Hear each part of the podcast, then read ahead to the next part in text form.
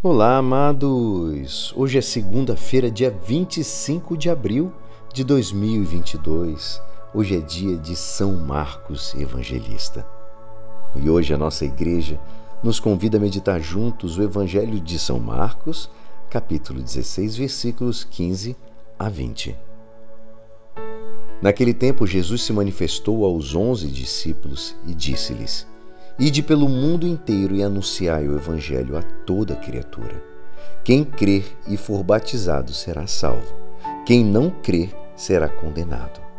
Os sinais que acompanharão aqueles que crerem são estes: expulsarão demônios em meu nome, falarão novas línguas. Se pegarem em serpentes ou beberem algum veneno mortal, não lhes fará mal algum quando impuserem as mãos sobre os doentes, eles ficarão curados.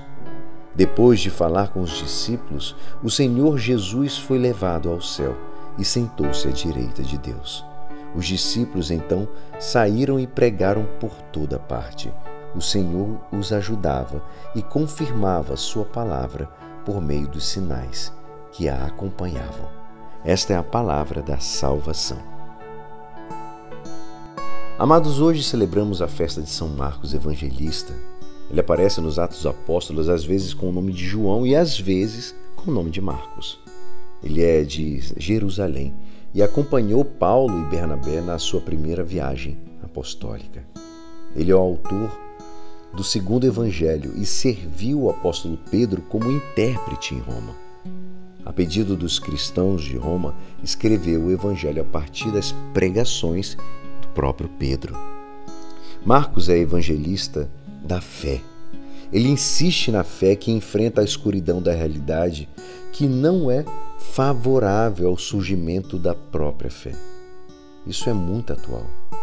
Vivemos tempos em que as condições são desfavoráveis ao surgimento da fé, amados. Assim foi desde sempre. A mensagem da fé se desenvolve exatamente em meio às, às dificuldades e às provas. Não devemos nos admirar nem nos desencorajar se experimentamos hoje condições adversas de fé.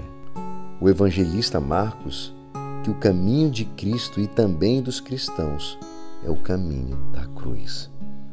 O centro do evangelho de Marcos é também o inesperado e paradoxal ato de fé do centurião romano que reconhece no Cristo que morre na cruz o Filho de Deus. Está ali em Marcos 15, 39. Ele diz assim: O centurião que estava em frente, ao ver como Jesus morreu, disse: Realmente, este é o Filho de Deus. Marcos compreendeu a realidade mais profunda do caminho doloroso de Jesus à luz da fé na ressurreição. O seu Evangelho nos ajuda a viver a nossa fé em meio aos sofrimentos, unicamente apoiados em Jesus.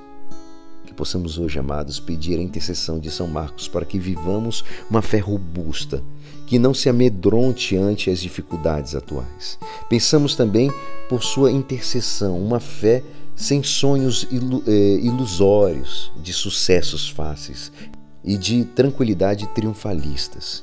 Pensamos uma fé fundada na certeza em que Deus cuida de nós e de que fomos chamados para a glória eterna em Cristo. E é assim, esperançoso que esta palavra poderá te ajudar no dia de hoje que me despeço. Meu nome é Alisson Castro e até amanhã. Uma abençoada semana. Amém.